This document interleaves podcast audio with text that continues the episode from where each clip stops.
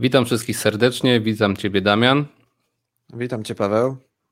W dzisiejszym wywiadzie, odcinku będę miał przyjemność rozmawiać właśnie z Damianem Kleczewskim, z osobą, od której ja na początku uczyłem się inwestowania w nieruchomości, bo tak jak Damian pamiętasz, na samym początku to Ty mi pokazywałeś swoje mieszkania w Wielkiej Płycie. Ja pierwszy raz przeniesioną kuchnię gdzieś w inne miejsce niż była widziałem u Ciebie, potem widziałem kamienicę jak przerabiałeś. Mieliśmy tam razem działać, potem ja się wyprowadziłem z Poznania, także tak, pamiętam nasze początki. Powiedz mi proszę, czym aktualnie się zajmujesz w nieruchomościach? Witam też Was, drodzy słuchacze tego odcinka. Ja działam głównie w Poznaniu, także to jest mój rynek taki regionalny i jedyny, w którym się poruszam od w sumie już teraz 11 lat. Jeżeli chodzi o mój taki progres, który jest związany z inwestowaniem w nieruchomości, to jest tak jak Paweł wspomniałeś, początki Wielka Płyta i teraz są to całe budynki, więc obecnie jest to realizacja kolejnej kamienicy jako całego budynku w przeadaptowaniu całości środka, w remontach do stanu deweloperskiego bądź pod klucz, do uruchomienia najmu czy sprzedaży. Także cały ten proces, który się dzieje w ramach budynku jest teraz na mojej głowie. No znaczy nie tylko na mojej, bo ja mam też spółkę rodzinną, mam zespół, który tutaj mnie wspiera, w którym wspieramy się razem, w którym działamy, mamy podzielone kompetencje, więc cały ten okres, który poprzednio gdzieś mieliśmy okazję obserwować razem, znacząco się zmienił, udoskonalił, no i na pewno jest procesem już coraz bardziej złożonym. Tak. Myślę, że nie będziemy rozmawiać o mieszkaniach na pokoje, bo to już jest coś, co staje się powoli trochę nieaktualne i jest mocno oklepane już przez wszystkich dookoła, wszystkie audycje, wywiady. Także na tym się nie skupiajmy. Jesteś jedną z niewielu osób, która jest kojarzona z remontem właśnie całych kamienic, więc myślę, że temu możemy poświęcić ten wywiad. Więc chciałbym zacząć od najważniejszego pytania, numer 1, żebyś powiedział więcej na ten temat. Czy do inwestowania w całe kamienice potrzebny jest w jakimkolwiek stopniu własny kapitał? Czyli mam tutaj na myśli to, czy jeżeli ktoś z słuchaczy miałby pełną wiedzę na temat tego, jak zrobić remont kamienicy, czy w ogóle jakiekolwiek własne pieniądze są już potrzebne, żeby to robić? Jak to wygląda u Ciebie? Oczywiście są różne modele inwestowania w nieruchomości tego typu, jakimi są kamienice. Trzeba pamiętać, że to są nieruchomości bardzo specyficzne i tutaj nie zawsze udaje się załatwić finansowanie bankowe, zewnętrzne, od instytucji. Natomiast po to wchodzimy w różne środowiska inwestorów, po to poznajemy innych inwestorów z Polski, z zagranicy, po to ten cały networking jest oczywiście, żebyśmy zawiązywali pewne grupy osób, które potrafią coś. I to coś ma się przełożyć na zrealizowanie całego projektu i tym czymś właśnie dla jednego w zespole będzie wniesienie kapitału, dla innego być może nawet budynku, który gdzieś ma w rodzinie, a trzecia osoba ma ekipy remontowe, czwarta będzie pilotować cały proces organizacyjnie. Więc sztuką w robieniu kamienic jest podzielenie kompetencji, bo jedna osoba może mieć przekrój wiedzy, który pozwoli zrealizować dany projekt. Natomiast fizycznie jest bardzo trudno takie 1000 czy 2000 metrów powierzchni użytkowej mieszkalnej przerobić samemu, tylko zdając się jakby na swoje zasoby. W związku z tym, że tym elementem kluczowym jest sam zakup, to też ten zakup nie jest taki standardowy, bo to nie jest tak jak z mieszkaniem na flipa czy na jakiegoś gotowca inwestycyjnego, że trzeba lecieć z gotówką w zębach i albo mieć zaraz zdolność kredytową. Tak tutaj kamienicy nie kupujemy na osobę fizyczną, najczęściej kupujemy to na spółkę celową, spółkę z o.o. I wtedy w ramach takiego tworu rozdajemy dalsze zadania, czy też cały proces w ogóle jest realizowany. W związku z tym, że kamienice no nie należą do tanich zakupów, tak jak pojedyncze mieszkanie, to tutaj musimy na pewno się posiłkować kapitałem kilkuset tysięcy złotych bądź kilku milionów złotych, w zależności od wielkości kamienicy, od jej stanu, od różnych problemów, które się z nią wiążą, czy też od miejsca, gdzie ona się znajduje. Inne ceny będziemy mieli w Warszawie, inne w Krakowie, inne w Gdańsku, inne w Poznaniu czy we Wrocławiu, choć tutaj aż takich skoków nie ma względem stolicy, może tutaj największe są, ale to jest domena miast wojewódzkich. Kamienice są też w mniejszych miejscowościach i ich jest tam mniej, to co prawda, natomiast co jakiś czas też się jakaś uwalnia i jeżeli ktoś działa na rynku mniejszym, nie mieszka w mieście wojewódzkim, nie wiąże tam swojej przyszłości, nie ma tam rodziny, żeby się nagle przenosić, a też jego miasteczko, powiedzmy takie, nie wiem, 30, 70 tysięcy osób, 100 tysięcy osób dysponuje takim zasobem miejskim, no to też jest to pole do działania, tak? Trzeba być aktywnym na rynku, trzeba nawiązać relacje z pośrednikami, którzy są dedykowani, że tak powiem, temu obszarowi inwestowania, jakim są kamienice, i to wszystko umiejętnie połączyć, więc to nie jest tak, że trzeba mieć zaraz bardzo dużo wiedzy jako jednostka, jako jeden inwestor, tylko umiejętnie połączyć kompetencje do zrealizowania całego projektu w zespole. I to uważam, że powinno być kluczem takim wyznaczającym te wszystkie działania dalsze. Wiesz co, tak się uśmiecham, bo przypomniało mi się, że do inwestowania w kamienicę nie jest potrzebny kapitał, tylko sporo nerwów. Ja z jakiegoś powodu nie robię kamienic, to też możemy potem sobie porozmawiać, ile stresu i nerwów to kosztuje, bo bardziej myślę, że to jest decyzja tego, czy się chce to robić, czy nie. Ja na pewno nie chcę tego robić, ale z podziwem patrzę, jak ty to robisz i podsyłasz mi czasami na Facebooku właśnie jakieś te swoje realizacje, to też czasami mam taki przebłysk, że warto by było to robić, ale jednak ja ze względu na tą ilość stresu, która się wiąże z kamienicami, nie chcę tego robić. Natomiast tutaj ważne pytanie, jeżeli już wiemy, że do inwestowania w kamienicę niepotrzebny jest twój kapitał, tylko kapitał twojego zespołu, to pytanie, w którym z tych elementów układanki ty czujesz się najlepiej i którą z tych rzeczy ty doprowadzasz do końca, tak, że wszyscy polegają na tobie w tym zakresie? No ja jestem bardziej osobą koncepcyjną i tu na pewno, jeżeli pojawia się jakaś oferta na stole, to wspólnie w zespole zastanawiamy się od różnych stron ugryźć daną ofertę, podajemy odpowiednie, powiedzmy, kryteria, w których każdy z nas jest mocny. I ja ze swojej strony zawsze ubieram gdzieś ramy takie strategiczne dla danego obiektu. Oczywiście znam cały przekrój tego tematu, od negocjacji, remontowania, wykonawstwa, kontroli tych wszystkich remontów, które są tam potrzebne do zrobienia, czy też ta cała strona formalna. To wszystko już przerobiliśmy.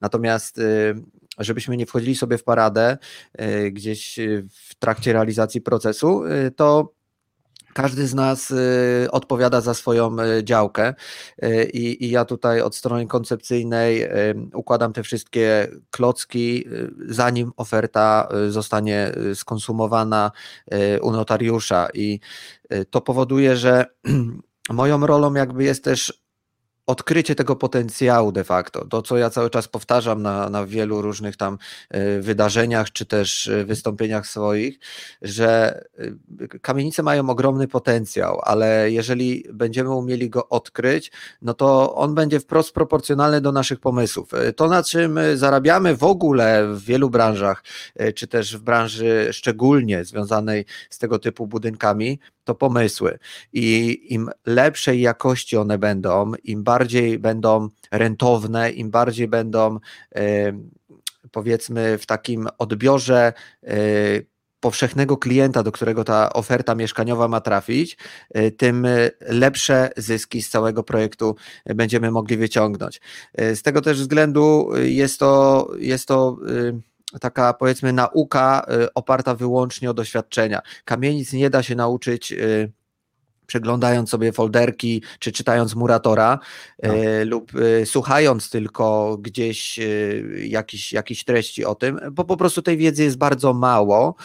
Ta wiedza jest dość chaotycznie wyłożona albo też jest tak poselekcjonowana, że jeżeli nie robiłeś nigdy kamienicy, no to ciężko jakby te puzzle poukładać. To tak jakby dać od razu komuś 10 000 puzli na drobne pocięte i bez obrazka ktoś ma je ułożyć, no to prawdopodobnie zajmie mu to bardzo, bardzo dużo czasu i popełni mnóstwo jakichś tam głupich błędów. Nie o to chodzi, bo tutaj naprawdę można sobie to wszystko sensownie przejść i przygotować się przede wszystkim i to przygotowanie uważam, że jest tym kluczowym elementem. To tak jak w wielu branżach jest to fundament do rozpoczęcia działania, tak ten fundament powinien być bardzo mocny, bo to na nim oprzemy dalsze ruchy, dalsze decyzje, dalsze pomysły na to, jak coś ma wyglądać. Powiem Ci, Paweł, że jak czasami obserwuję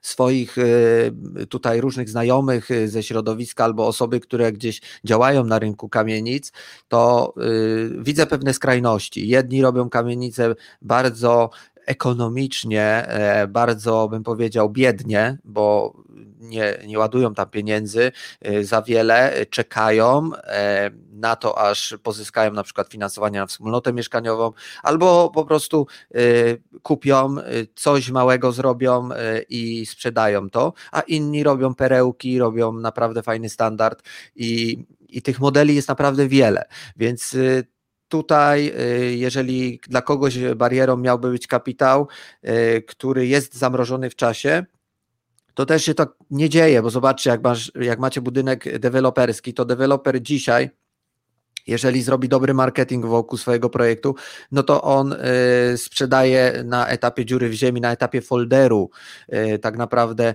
wiele z tych mieszkań, czasami większość. I tutaj jest o tyle, powiedzmy, plusem kamienic, że one już są i są często w dobrych lokalizacjach. Minusem są inne obszary, tak jak lokatorzy, stan techniczny chociażby, czy prawny.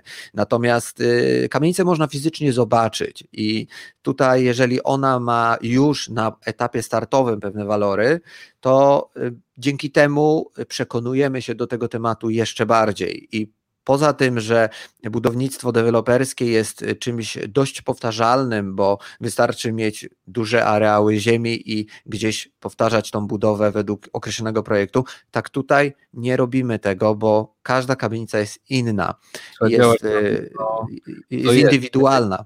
Tak, chciałbym wejść w słowo, jeżeli mogę, i jedną rzecz rozszerzyć, którą powiedziałeś, bo modeli inwestowania w kamienice jest kilka. Z tego, co ja widziałem i wiem, co rozmawialiśmy, no to większość tych Twoich projektów opiera się o tworzenie mieszkań na wynajem, tak? I to w takim standardzie, że no, remontujesz ten budynek do takiego stopnia, że on jest praktycznie po części nowy, nazwijmy to tak, ma powymieniane instalacje i tak dalej, no i są to mieszkania na wynajem. Natomiast no, w kamienicach można zrobić praktycznie wszystko, no bo można zrobić małe mikrokawalerki, można zrobić mieszkania na pokoje, można zrobić normalne mieszkania dla rodzin, albo można też zrobić, jeżeli kamienica jest wyjątkowa, apartamenty premium, czyli taki dom w centrum miasta, bez parkingu powiedzmy 100-200 metrowy, też jest to możliwe. Powiedz, czy zajmowałeś się czymś innym niż robienie, albo w ogóle czy miałeś kiedyś taką ofertę i pomysł na to, żeby zrobić coś innego niż gotowiec inwestycyjny, czyli na przykład właśnie mieszkania premium, apartamenty? Oczywiście bardzo posunęliśmy się też w różnych pomysłach w ostatnich 2-3 latach, kiedy też rynek obserwujemy, widzimy, na co jest popyt. Powiem Ci, Paweł, i też Wam, że należy na każdy obiekt spojrzeć bardzo indywidualnie pod kątem lokalizacji, w jakiej jest i na ile jest sens albo powiedzmy taka finansowa zasadność robienia czegoś więcej pod kątem standardu, bo nie zawsze się to opłaca, nie zawsze jest sens na przykład przywracania lokali usługowych na poziomie parterowym albo jakie firmy by mogły z tego skorzystać, więc tak naprawdę ta zależność od robienia poszczególnych nawet pięter w kamienicy jest bardzo mocno zależna od biznesplanu inwestora i tego, jakie on ma pomysły na budynek, jakie jego ekipa ma możliwości przerobowe i jak chłonny jest rynek na jakie produkty, bo czasami robimy coś w super standardzie, a to w ogóle nie byłoby potrzebne, bo tracimy na to więcej czasu, przykładowo więcej pieniędzy musimy wydać, a rynek i tak by to wchłonął na etapie stanu deweloperskiego, bądź nawet remontu jakiegoś większego, więc tu trzeba zbadać potrzeby rynku przede wszystkim. Poznań jest o tyle wdzięcznym miastem, że te wszystkie dzielnice są dość dobrze ze sobą skomunikowane, scentralizowane, co powoduje, że robienie takiej urozmaiconej struktury mieszkaniowej w budynku ma sens, tak? Bo trafiamy do różnych grup klientów i tak jak wspomniałeś, ja głównie robiłem mieszkania do najmu, długoterminowego zaznaczam, który dzisiaj się obronił wobec tych wszystkich działań takich obostrzeniowych, pandemicznych, ale to może za jakiś czas w naszej rozmowie, natomiast zaczynam pomału też dostrzegać tą grupę klientów bardziej wymagających. Ja nie byłem nigdy takim zwolennikiem, żeby robić wszystko pod bardzo wysoki standard, ale już ten wyższy standard też wprowadzam, tak żeby optymalizować też no to wykończenie, czy też koszty dla całego budynku, bo wtedy ma to sens, kiedy te większe koszty gdzieś tam instalujemy w większy lokal, czy też w taki lokal, który mógłby mieć ten standard po prostu lepszy, bo wiemy, że to nam się opłaci i dajemy jakąś dodatkową funkcję czasami do lokalu, tak? Ta funkcja może być związana z tym, że właśnie mamy lepszy standard wykończenia albo dodatkową sypialnię, której nie planowaliśmy normalnie, a można ją zrobić, bo są dodatkowe okna, czy też przypisujemy do lokalu kantorek, piwnicę, bądź miejsce postojowe na dziedzińcu, więc staramy się sprawdzić najpierw, na ile jest potencjał w samych lokalach i co można dla nich zrobić, żeby je ubogacić w ofercie sprzedażowej. I to wszystko jak połączymy ze sobą, no to daje nam określone wyznaczniki do dalszych działań, tak żeby no handel czy też najem nie był bardzo kłopotliwy, tak? No bo są różne czasy, w różnym momencie rynku wbijamy się z lokalami do najmu czy do sprzedaży, więc musimy też wykalkulować, na kiedy jesteśmy w stanie wykreować te lokale, tak żeby uzyskać jak najlepsze poziomy rentowności. Tak, tutaj dwie rzeczy, które warto zauważyć, to pierwsza jest taka, że jeżeli słyszymy słowo kamienica, no to raczej większość ludzi, która przejeżdża samochodem czy idzie pieszo gdzieś przez ulicę, myśli o tych wielkich kamienicach, które są przy tych głównych ulicach, gdzie jest linia tramwajowa, natomiast słuchacze muszą zdać sobie sprawę z tego, że większość okazji inwestycyjnych to nie są te kamienice frontowe, tylko to są te kamienice z tyłu w oficynach, których nie widać, nie ma się do nich dostępu, bo tam przez bramę się nie przychodzi, gdy się nie idzie do kogoś po prostu, więc to jest pierwsza rzecz, że to są oficyny, w których robimy no, mieszkania na najem, no bo tam mogą mieszkać tylko najemcy, którzy będą przez rok, dwa, trzy i potem zmienią sobie to miejsce pewnie, więc to jest jedna rzecz. Natomiast druga rzecz, którą ja gdzieś odkryłem jakiś czas temu, szczególnie podróżując za granicą, widząc, że cena nieruchomości nie jest uzależniona od wartości materiałów budowlanych, powiedzmy. Mam tu na myśli to, że jeżeli robimy kamienicę w oficynie, no to tak naprawdę ta sprzedaż wynika z tego, ile tam zostało włożone w remont, jakie są ceny mieszkań w okolicy i za ile można to wynająć. Natomiast są takie nieruchomości, które sprzedaje się widokiem, lokalizacją albo jakimś takim artystycznym, powiedzmy, zamysłem. I zauważyłem, że w kamienicach wielu moich znajomych kupiło, dlatego to zauważyłem, mieszkania w Poznaniu, które były po prostu 2-3 razy droższe niż powinny być, tylko i wyłącznie z tego powodu, że były w centrum w jakiejś znanej kamienicy zabytkowej i kamienice właśnie mają też to do siebie, że można sprzedawać to ludziom, którzy są oderwani od Excela, czyli patrzą tylko i wyłącznie na emocje, ktoś się uprze, że chce mieszkać w tej kamienicy, bo tu mieszkał kiedyś ktoś, albo jest to w tym miejscu, że ktoś chce tam mieszkać. I artyści, którzy mają dużo pieniędzy, nie liczą tego Excelem, nie porównują, za ile mogliby to mieszkanie wynająć, gdyby je poszatkowali na pokoje, więc myślę, że kamienice też mają w sobie coś takiego, że można by było to robić. no, nasze społeczeństwo nie jest tak jeszcze zamożne i te ceny nie są tak wygórowane, ale myślę, że to jest taki plus kamienic, że można je oderwać od Excela, bo żyją też swoim innym życiem. No i kamienice mają zwolenników i przeciwników. Ja jestem przeciwnikiem kamienic ze względu na ten stres, więc tutaj też do tego nawiążę, żeby to wyjaśnić, dlaczego ja tak kamienic nie lubię.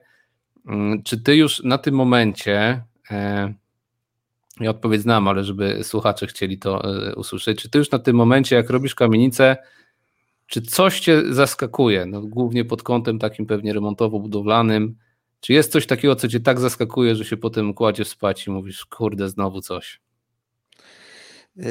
Jeszcze może tylko nawiążę do tego, co wspomniałeś przed chwilą w tym wątku, że niektórzy ludzie właśnie podchodzą do kamienic bez jakiegoś tam podejścia cenowego, tak? Czyli nie zakładają, że kupią ją za 5 czy za 10 tysięcy za metr, bo po prostu chcą kupić coś w tej kamienicy i to jest prawda, bo właśnie kamienice mają w swojej charakterystyce te plusy, których nie mają inwestycje deweloperskie dla tej grupy klientów.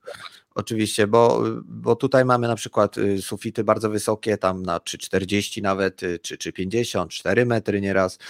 Mamy piękne wejścia zdobione, te pomieszczenia są dużo bardziej przestronne, jest w nich więcej, można powiedzieć, powietrza do oddychania, mamy większe okna często albo okna, których no nie sposób dzisiaj jest gdzieś tam wytworzyć, jeżeli je tylko odrestaurowujemy, bo takie są zalecenia na przykład konserwatorskie, ale też mamy poddasza, dla których jest niewiele, no bo zawsze to jest jedna kondygnacja i to nie zawsze cała do wykorzystania. No i te poddasze dla kogoś są bardzo urokliwe. Te deski stare, ta stara cegiełka, ten klimat, który po prostu tam jest, więc to ludzie za to też płacą. Pytasz o stres. Oczywiście poziom stresu ja mierzę, powiedzmy, sytuacjami, które gdzieś się kreują, ale one nie płyną bezpośrednio może z samej oferty jako takiej, że mamy budynek i teraz go analizujemy, bo robimy to dość chłodno i tutaj jest to oczywiście analiza taka z wizją lokalną na miejscu, żeby mury móc, że tak powiem kolokwialnie, powąchać, dotknąć i zobaczyć, co tam jest, bo nie sposób jest tutaj podchodzić do zakupu, jeżeli się nie podjedzie na miejsce i nie przeanalizuje tego wszystkiego, szczególnie obszarów takich najbardziej zdegradowanych, jakim są piwnice czy poddasza, dziedziniec, klatki schodowe, ale też mieszkania, więc to wszystko gdzieś później przekłada się na wartość tych lokali. Tutaj stresu jako takiego nie ma, bo my po prostu wiemy, co analizować, wiemy, jak to robić i to jest jakaś tam skala do przejścia w punktacji za dane tam, powiedzmy, obszary, które tej analizie podlegają. Natomiast stres może się pojawić on wynika z czynnika ludzkiego często, tak? Czyli na przykład sprzedający zmienia scenariusz działania. Ustalamy coś i później się dowiadujemy na przykład na jeden dzień przed aktem, że jest jakiś zwrot akcji i musimy na to zareagować. Oczywiście mamy spektrum doświadczeń, mamy notariuszy, którzy pilnują nam różnych rozwiązań, czasami nagłych, więc jesteśmy już też do tego przygotowani, że różne sytuacje stresowe są za nami, więc każda kolejna jest może inaczej też oceniana. Natomiast jeżeli mówimy o zakupie na poziomie 2-4 milionów złotych, to są to kwoty znaczące, tak?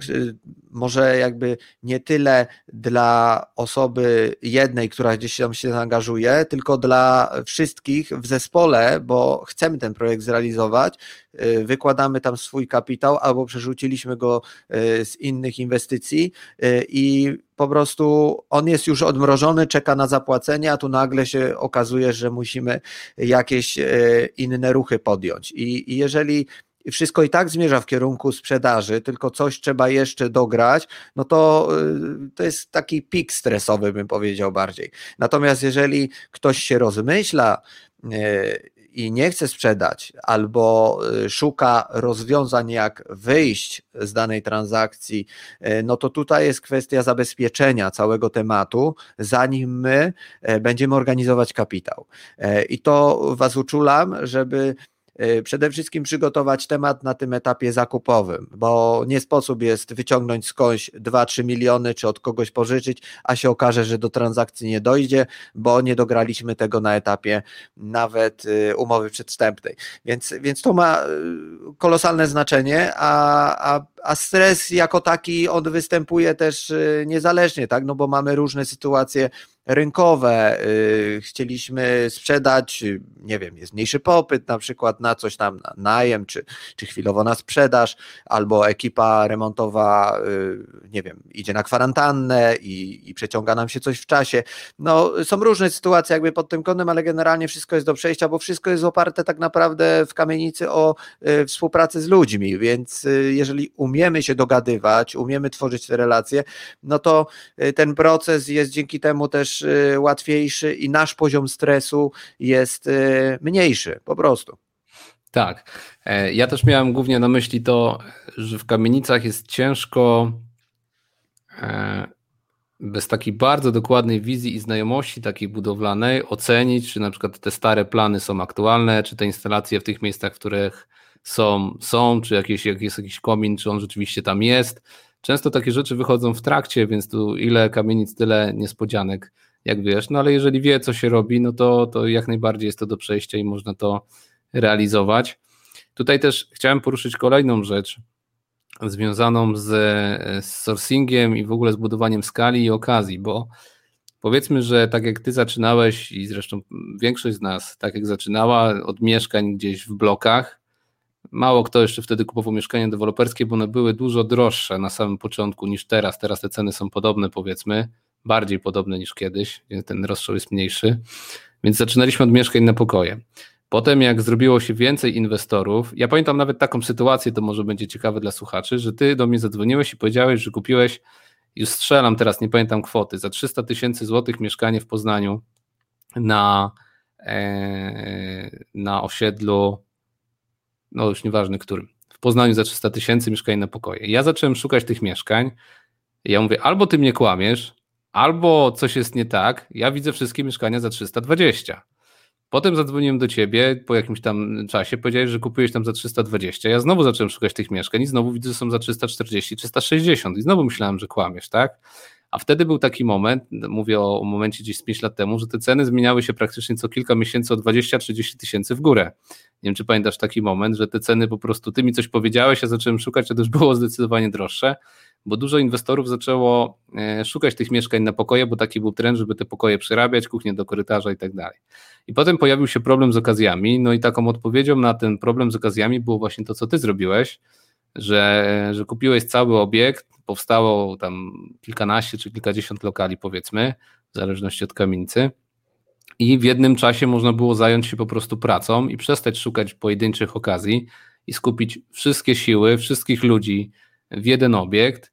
No i tak naprawdę wszyscy zarabiają razy, powiedzmy, jeżeli kamienica ma 20 lokali docelowo, to wszyscy zarabiają razy 20, no bo tak, ty masz wszystkich ludzi w jednym miejscu, ekipa budowlana zarabia na 20 lokalach i na całym budynku, na częściach wspólnych, ty zarabiasz na 20 lokalach, pośrednik, który przyprowadzi ci kapitał, powiedzmy, zarabia na całej kamienicy. Jeżeli ja przyprowadzę ci 20 inwestorów, z których każdy kupi po jednej kawalerce, to zarabiam 20 razy na prowizji. Jak potem będę chciał im wynająć te mieszkania, to zarabiam 20 razy na najmie. Jak będę chciał im sprzedać te mieszkania, to zarabiam 20 razy na sprzedaży. Więc myślę, że te kamienice, które robisz, to jest taka odpowiedź, przejście na wyższą skalę i skoncentrowanie działań, gdzie można rozbudować zespół, można rozbudować ekipę budowlaną. Jest sens się w coś angażować w jednym miejscu, bo też się jedzie w jedno miejsce codziennie, więc myślę, że to jest najlepszy sposób na okazje inwestycyjne właśnie albo budowanie swoich budynków, albo remontowanie tych, które już są. I teraz sam sobie odpowiedziałem, natomiast tutaj nawiązując do tego, chcę cię zapytać o to, jak ty oceniasz trwałość takich kamienic, które się właśnie przygotowuje tak, że robisz wszystkie lokale i żebyś opowiedział trochę o tym, jak ty przerabiasz ten budynek, które instalacje wymieniasz, że ten budynek sprawia, no sprawia wrażenie. On jest, powiedzmy, prawie tak jak budynek deweloperski, jakbyś to opowiedział nam o tym. Tu może jeszcze zrobiłbym takie porównanie co do trwałości. Wielka płyta względem kamienic, bo to może będzie takie najbardziej tutaj adekwatne do największych zasobów, jakie są w ogóle mieszkaniowo w Polsce. Pomijam na razie deweloperkę, bo tu o trwałości ciężko jest mówić, skoro coś jest nowe i zasady powinno być, no powiedzmy, na wiele, wiele kolejnych lat w dobrym stanie jakościowym. Natomiast wielka płyta i kamienice to są, pamiętajmy, nieruchomości już w jakimś stopniu zamortyzowane, większym, mniejszym. Wszystko zależy od okresu, w jakim je budowano, materiałów, jakich użyto do ich budowy lub kto po prostu to budował, bo czasami materiał może być dobry, ale wykonawstwo słabe. W związku z tym mamy taką sytuację, gdzie w wielkiej płycie robi się regularnie coroczne audyty przez jednostki miejskie temu dedykowane i te kontrole wykazują zasadniczo dobrą kondycję budynków wielkopłytowych. Zasadniczo, czyli jest pewna średnia, która ma pewnego rodzaju wahnięcia. Dużo budynków jest w bardzo dobrej kondycji dalej, ale część jest już dość mocno zamortyzowana, szczególnie jeżeli chodzi o korozję stali, korozję wieszaków. Tutaj też często pada argument o słabym zakotwieniu płyt wielkoformatowych, z których te budynki są wykonane, albo nie są jeszcze, wiele z tych budynków też nie jest ocieplonych i paradoksalnie ludzie płacą fundusze remontowe bardzo wysokie w wielkiej płycie, mają dość wysokie te czynsze do administracji spółdzielni, a przez lat 20-30 te budynki dalej nie mają tej nowej szaty termoizolacyjnej, która wpływałaby na 400 zł w wielkiej płycie i też on nie jest chyba ocieplony nawet. Więc spółdzielnie to jest w ogóle inny temat, to jest temat kosmiczny. Jak w Poznaniu kiedyś pojechałem, przepraszam, tylko słowo. W Poznaniu jest takie jedno osiedle, nie pamiętam które, gdzieś na północy. Pojechałem z kolegą, bo miał coś zrobić z internetem i na budynku jednopiętrowym w spółdzielni mają windę wyłożoną z marmuru, a jest tylko jedno piętro. Ale to jest wynik tego, że właśnie są po 1400 zł czynsze razy ileś. No oczywiście te czynsze też się nie przekładają na korzyści dla mieszkańców, bo wielokrotnie się zdarza tak oczywiście w życiu każdego gdzieś tam mieszkańca bloku wielkiej płyty, że on mieszka tam 20 lat, 30 płaci ten czynsz, a dalej nie doświadczył poprzez swoje życie w takim bloku, żeby był remont jakikolwiek zrobiony, czy klatki, czy windy, bądź elewacji i sprzedaje taki lokal. No i te pieniądze gdzieś tam w funduszu remontowym są na rzecz tego, co kupił, a za rok na przykład już robią elewację i ta osoba korzysta. No taki jest urok inwestycji takich, powiedzmy, w budynkach wielorodzinnych, że jeden się załapie na coś, inny nie. Natomiast te budynki zasadniczo są w takiej kondycji, że da się w nich mieszkać, no bo stanowią też jeden z największych zasobów mieszkaniowych w Polsce, tak? Mamy tam prawie 13 milionów ludzi ulokowanych, więc jest to też obszar, to jest też segment rynku, który należy chronić i dbać o niego, bo inaczej, jeżeli te bloki będą wyłączane na przykład z użytkowania, to będzie to ogromny problem dla miast, żeby gdzieś tych ludzi przenieść, a miasto nie ma zasobów, żeby aż nagle, nie wiem, jeden taki blok, gdzie mieszka kilkaset rodzin nawet, nagle gdzieś tam przenieść w swoje możliwości lokalowe. Zresztą często dużo gorsze na poziomie jakościowym. A jeżeli chodzi o kamienice, to tu oczywiście temat jest bardzo szeroki, bo kamienica kamienicy nierówna, jak wspominałem, i to, co my robimy w zakresie analizy, to przede wszystkim nigdy nie bierzemy za pewnik tej dokumentacji architektoniczno-technicznej, która została już wytworzona. Często ona była robiona w poprzednich latach i to dużo, dużo wcześniej, kiedy architekci jeszcze rysowali ołówkiem bez jakichś tam czasami dokładności albo na takich bardzo wielkich arkuszach papieru te wszystkie rzuty, czy nanosili jakieś legendy do odczytywania poszczególnych obszarów w tej kamienicy, takich jak kominy, kanaliza, czy też tam, gdzie jest prąd, jakaś rozdzielnia, gdzie jest zasilanie jakieś. No, to wszystko gdzieś tam jest zrobione, ale pamiętajmy, że przez szereg lat w takim budynku następowało wiele zmian,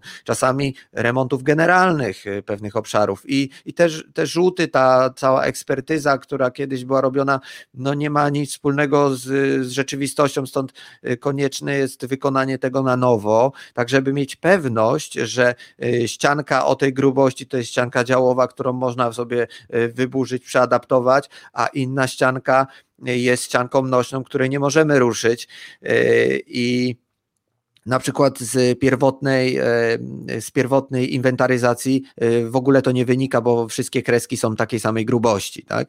Więc to powoduje, że jest dużo przekłamań wobec starej dokumentacji i tutaj uczulam Was na to, żebyście przede wszystkim zawsze starali się zlecić nową dokumentację architektoniczno-budowlaną.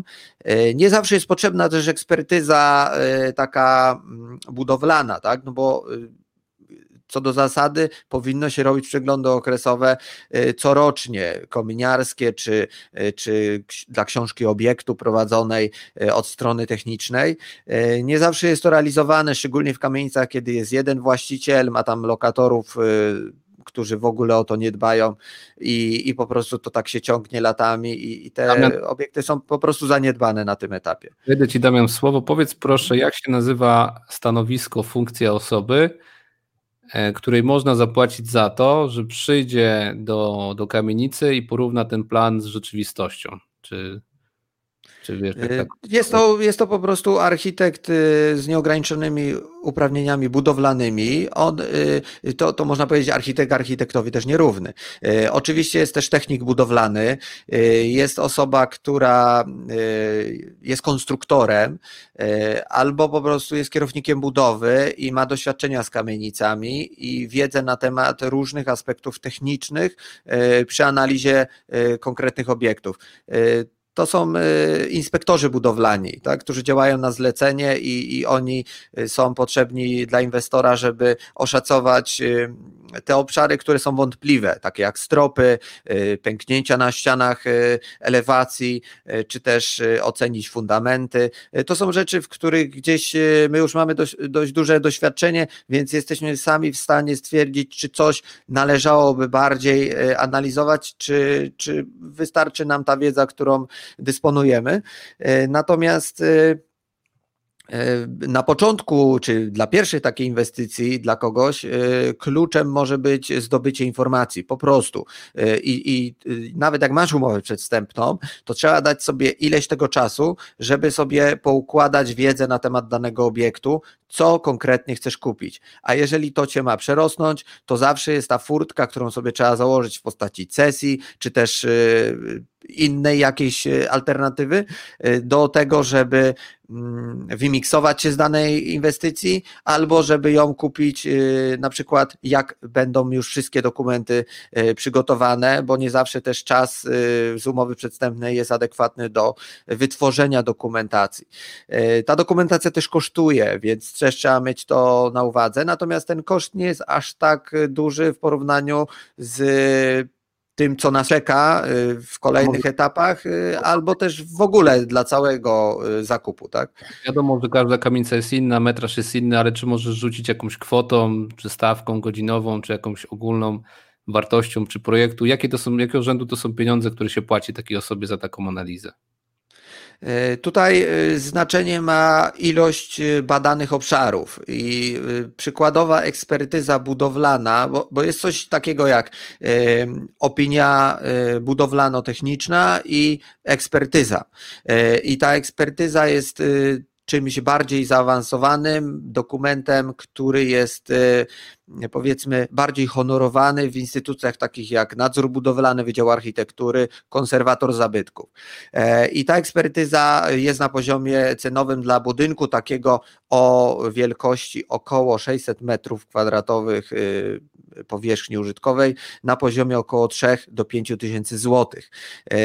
Natomiast co miasto to inne stawki, co fachowiec to inne stawki. Tutaj, tak jak we wszystkim innym w przypadku kamienic, należy też zrobić konkurs ofert i porównać raz dostępność i doświadczenia danej osoby, która będzie tą analizę dla nas robić, bo nie zawsze jest tak, że ten, co jest tani, będzie dobry, a ten, co jest drogi, będzie dobry, tak? To tutaj nie ma jednego rozwiązania.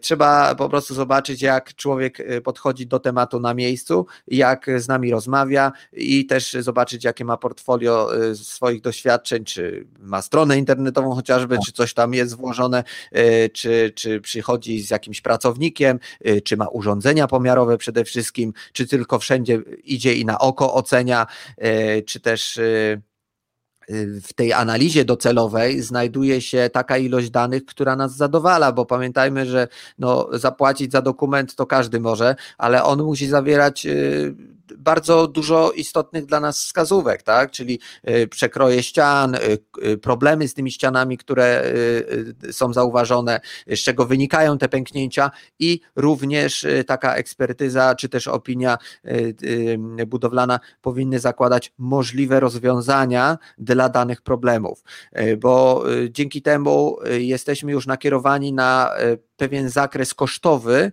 który będzie się z tym wiązał i lepiej nam się ułoży cały biznesplan.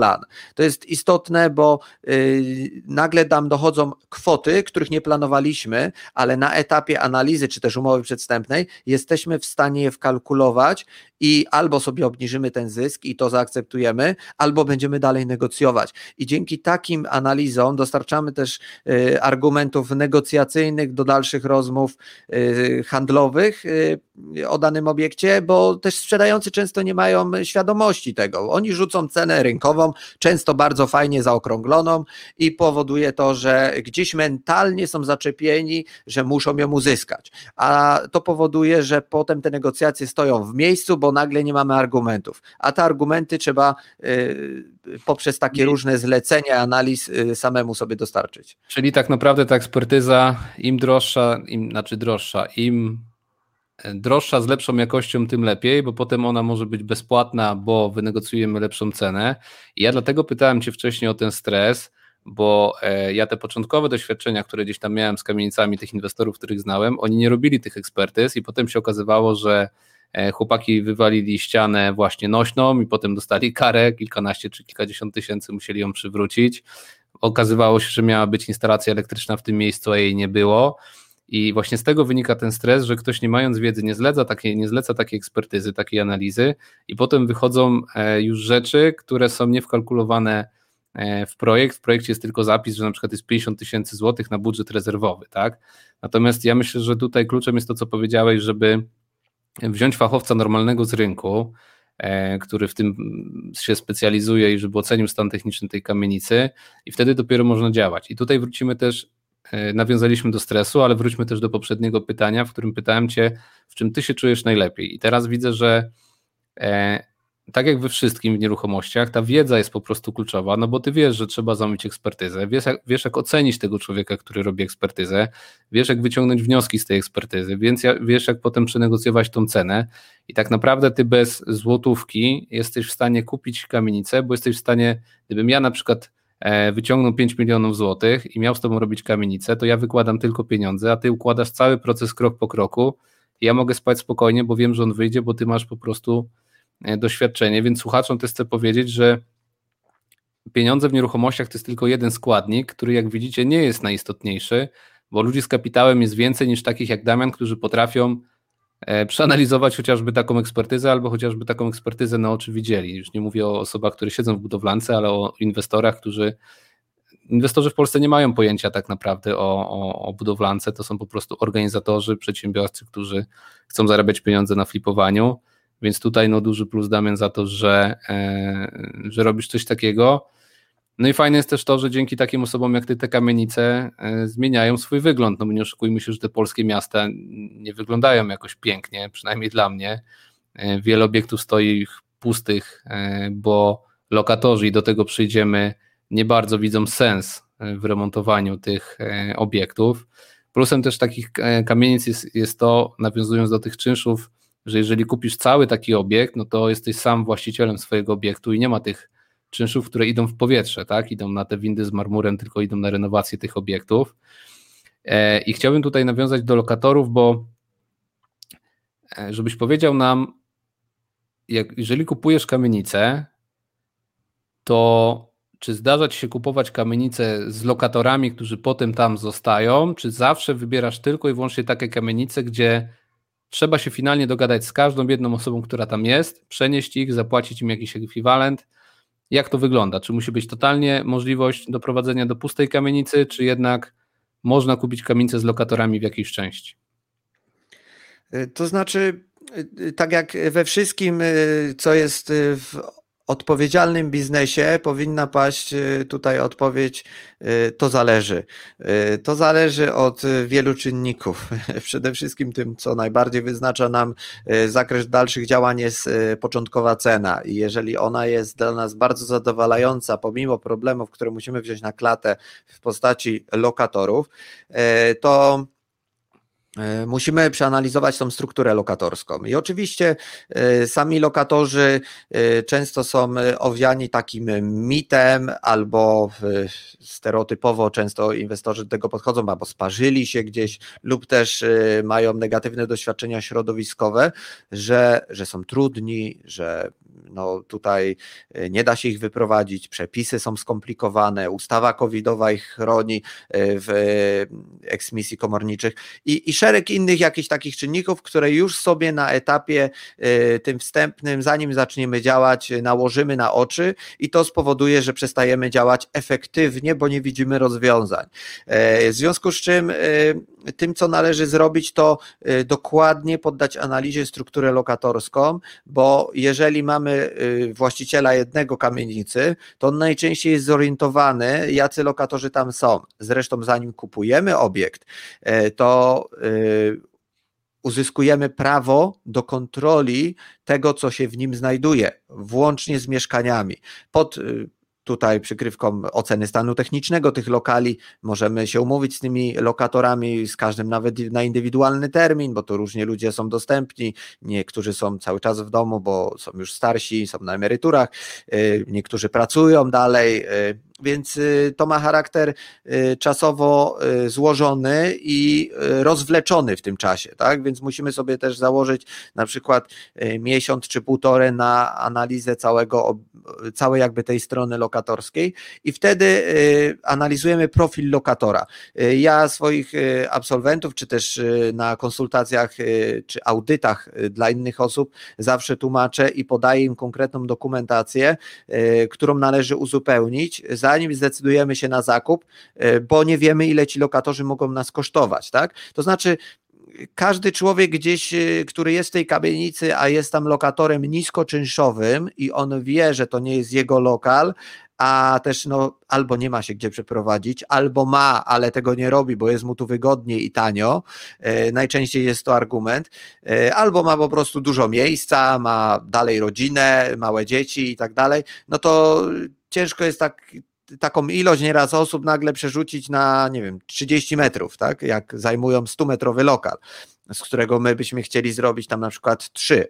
W związku z czym pewne obszary w kamienicy, jeżeli już się zdecydowaliśmy na zakup, a są one zajęte lokatorami, musimy przetrzymać w czasie, tak? Czyli założyć, że dany pion lokali, daną klatkę zrobimy po prostu później albo etapowo. Przygotujemy coś w środku, tam gdzie lokal jest pusty, ale nie przejdziemy z pionami, no bo mamy lokal zajęty wyżej czy niżej, w związku z czym trzeba dopasować się do scenariusza realizacji wobec napotkanych trudności nieruchomości z lokatorami. Lokatorzy oczywiście są tutaj pewną grupą osób, która jest do rozmów, tak? Bo to nie jest tak, że każdy będzie stawiał duży opór. My podchodzimy bardzo rozważnie, etycznie do tych ludzi i rozmawiamy z nimi w sposób normalny, a nie rzucamy paragrafami, nie tłamsimy ich, że zaraz pani będzie na ulicy, takie rzeczy, bo to jest słabe, tak? To powoduje emocje, emocje blokują myślenie i ci ludzie są sparaliżowani, a strach nie jest tu sprzymierzeńcem inwestora.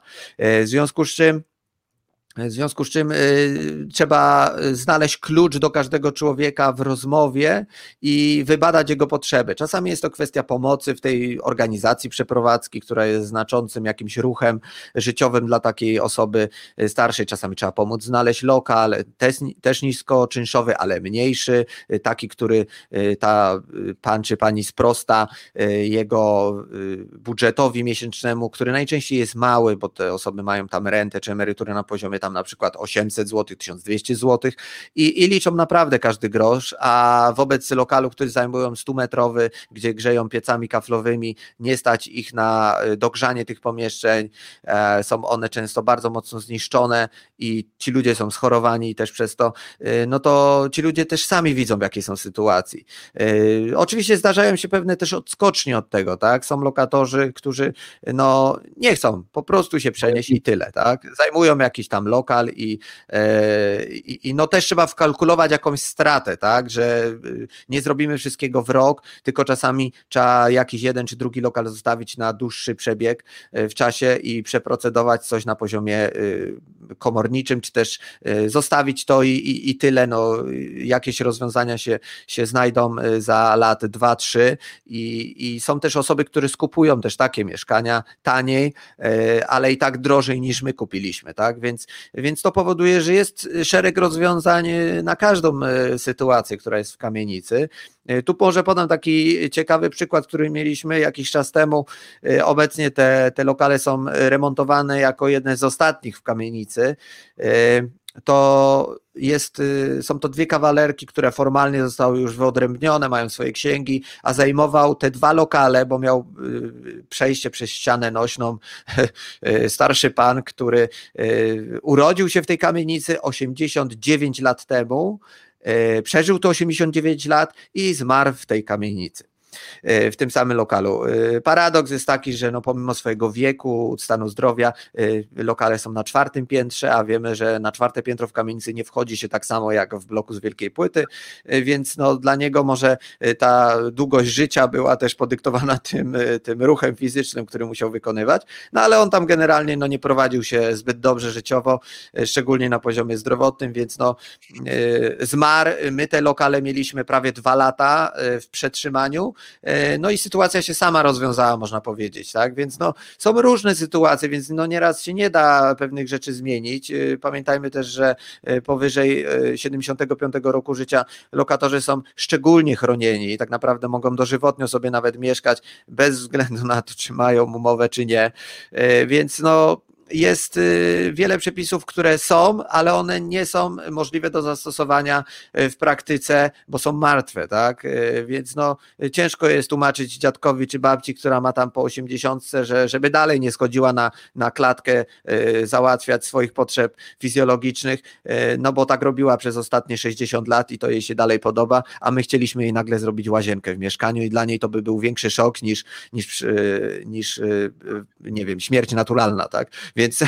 Więc tutaj spotkać się można naprawdę z ciekawymi sytuacjami, ale jeżeli poznajemy tych ludzi bardziej, to oni też potrzebują nieraz czasu, tak? Czyli ten czynnik czasu sprawi, że ktoś zaczyna myśleć o tym, że może zajść zmiana.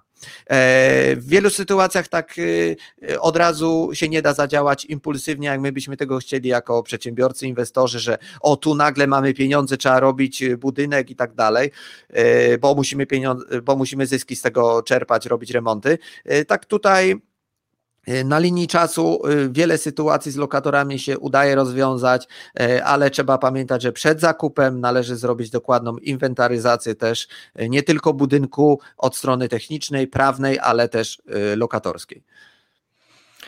W porządku. No rzeczywiście tak jest, że inwestorzy chcieliby wszystko szybko, płacę, wymagam, a jednak standardowy tekst normalnego człowieka, który nie jest przedsiębiorcą, to jest trzeba usiąść na spokojnie i pomyśleć i to może trwać miesiąc, dwa, to siedzenie na spokojnie i myślenie, także poganianie tych ludzi niczego nie zmieni.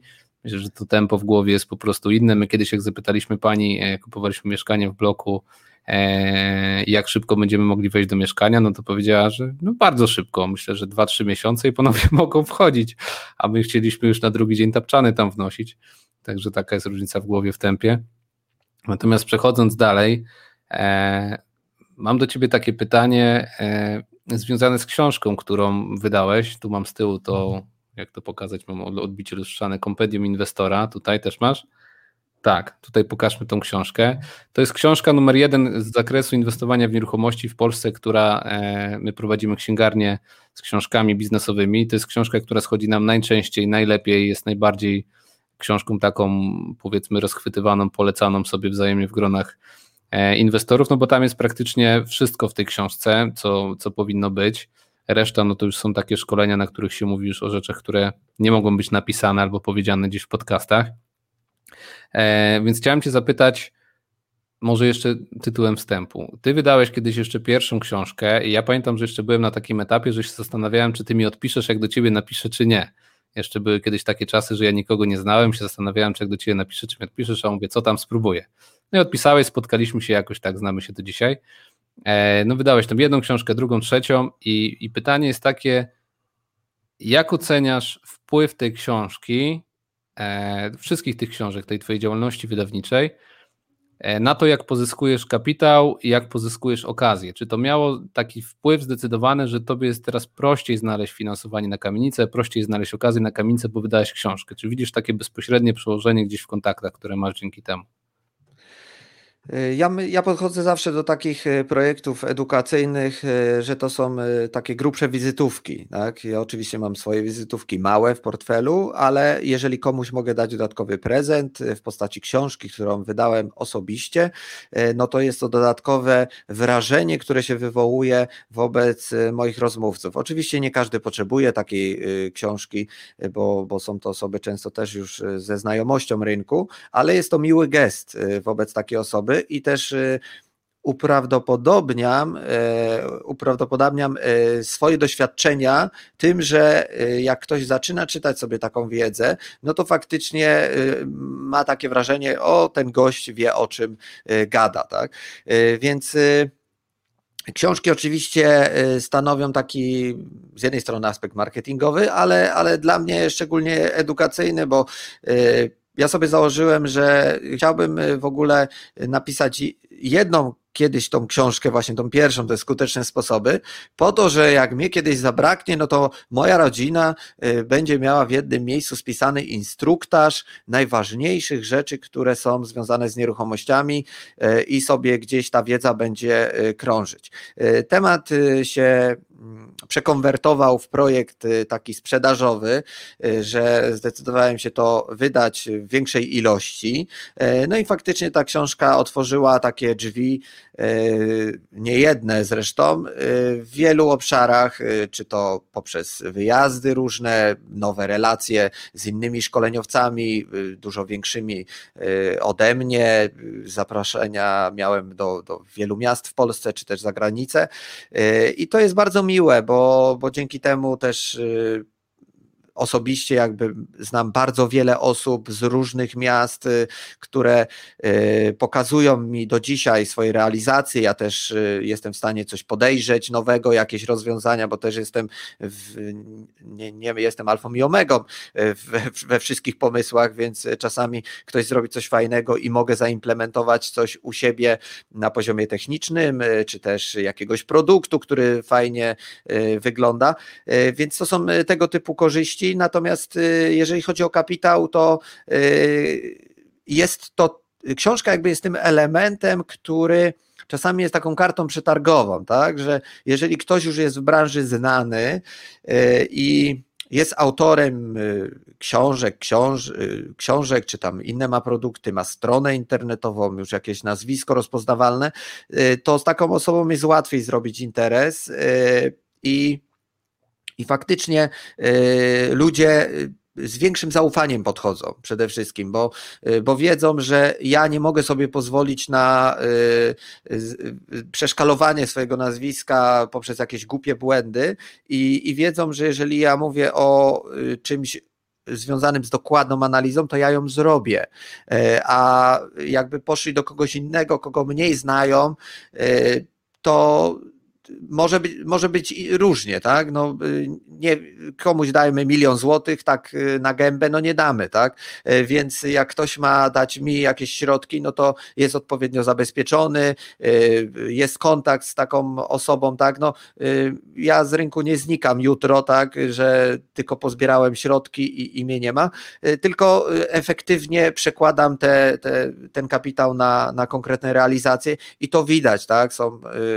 Mogę to pokazać przede wszystkim, bo nie same zdjęcia jakby tutaj odzwierciedlają czasami portfolio kogoś, tylko ja zapraszam ludzi do Poznania, zresztą czy na szkoleniach i gro uczestników szkoleń to są właśnie czytelnicy czy słuchacze różnych tam podcastów, czy też książek i pokazuję im te kamienice, tak, że wchodzimy do tych mieszkań, zresztą też sam Paweł byłeś i ci ludzie widzą, że faktycznie to, co mówiłem, to, co opisałem, jest zrealizowane. To jest taka wiarygodność, budowanie marki oczywiście, ale no ja może nie jestem jakiś tutaj znany na całą Polskę, nie wiadomo jak, bo to też w tej sekcji, w której ja działam, związanej z kamienicami, no to może też nie o to chodzi aż tak, ale no jest to na pewno duży gdzieś tam plus czy plusy przez to, że te książki wydałem. Że ty jesteś osobą, która zdecydowanie więcej robi niż o tobie słychać, o może tak, bo ja wiem, no prywatnie znamy się, byłem na tych obiektach, mieszkaniach, ja dziś w internecie tego nie widzę, żeby to gdzieś pływało, krążyło, że tu zrobiliśmy 1, 2, 3, ja wiem ile tego jest, bo przecież byłem w tych obiektach, natomiast no, jesteś jedną z niewielu osób, która po prostu to robi, a o tym gdzieś tam tego marketingowo, tak na zdjęciach, filmach promocyjnych, z drona, ujęcia, samochody, coś, tego nie widać.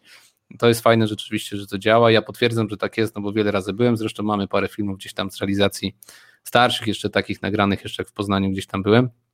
Myślę, że kiedyś możemy się do ciebie wybrać, jak pozwolisz, z kamerą profesjonalnie coś tam nagramy, to gdzieś tam może coś zrobimy razem. Książkę Damiana serdecznie polecam. Teraz będzie nowy dodruk, nowa, no trochę odświeżona, tak? Ta książka będzie. Też zaraz siadam do tego, żeby tam rozdział, w którym ja jestem, trochę rozszerzyć o sourcingu. W związku z tym zachęcam, na pawłoalbrecht.com/sklep można tą książkę znaleźć. Damian, kończąc, mamy już godzinę wywiadu, powiedz proszę o swoich podcastach, gdzie je można znaleźć, podaj swoją stronę, jakiś kontakt do siebie, jeżeli chcesz, i tym zakończymy. Tutaj, jeżeli chcielibyście sobie poszerzyć wiedzę w ogóle w zakresie nieruchomości, czy to podstawowym, czy średnio zaawansowanym, bądź dla niektórych zaawansowanych osób, to takim źródłem jest strona internetowa www.zrozumiećnieruchomości.pl. Tam są poszczególne sekcje audio, sklepowa czy też blogowa i tam możecie sobie poczytać.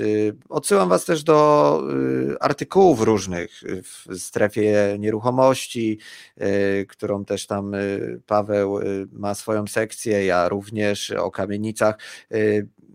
No i książki, tak, wcześniejsze, żeby tą podstawową pigułkę, te ABC, żeby sobie tą wiedzę poukładać, bo książka tak naprawdę czasami się ma wrażenie, że ktoś ciągle coś chce sprzedać, a to nie o to chodzi, bo tutaj jak mamy wydać, nie wiem, 40, 60, 70 zł za książkę, to nam się wielokrotnie w inwestycjach zwraca, no przecież umówmy się, no książka kosztuje bardzo niewiele względem tego, co zyskujemy, a wcześniej o tym nie wiedzieliśmy, więc no to jest taka, powiedzmy, nasza szczepionka na to, żeby być odpornym na różnego rodzaju zawirowania, problemy.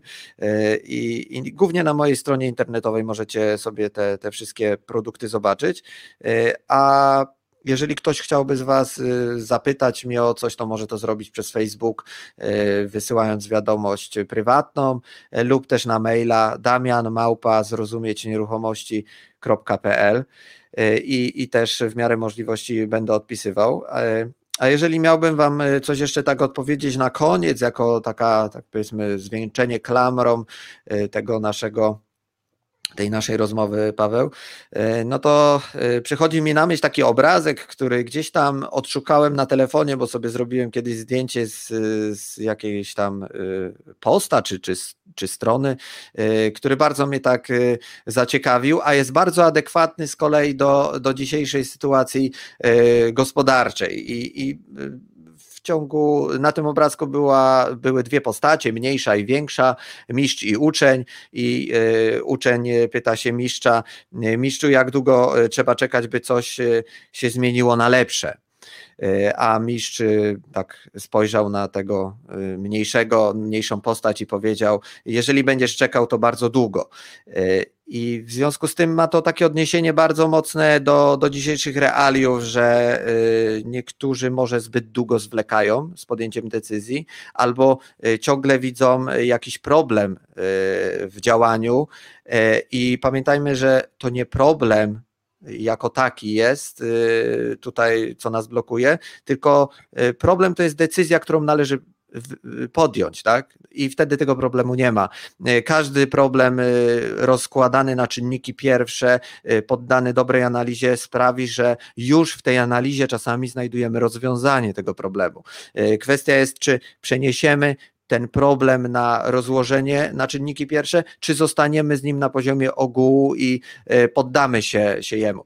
Wobec czego szereg takich aspektów też ja rozpatruję motywacyjnych, psychologicznych, bo to jest bardzo ważne, żeby przejść do tej twardej wiedzy i realizacji danych projektów, do tego konkretnego działania, bo jeżeli nie będziemy gotowi psychicznie na podjęcie dużych wyzwań, to nie zrealizujemy tego, choćbyśmy mieli bardzo dużo wiedzy teoretycznej, więc ta psychika i efektywne działanie to jest, myślę, bardzo duży już zasób do tego, żeby realizować naprawdę ciekawe projekty, czego Wam życzę w całym tym roku 2021. No i życzę przede wszystkim też Ci, Paweł, żebyś dalej rozwijał swoją tą całą sekcję edukacyjną, networkingową, bo robisz naprawdę dużo świetnej pracy, żeby to środowisko inwestorów tutaj rozszerzać, a dzięki temu wszyscy korzystają, tak? I uczestniczy, i szkoleniowcy, bo jesteśmy Wam potrzebni, a Wy jesteście też naszymi dobrymi klientami, zadowolonymi klientami wielokrotnie, bo macie mieszkania, macie świetne produkty edukacyjne i dzięki temu ta symbioza, w której jesteśmy, jest bardzo fajna. Tak, dziękuję. Ja dodam tutaj na koniec jedną rzecz do tego, co mówiłeś a propos właśnie myślenia, motywacji i psychiki.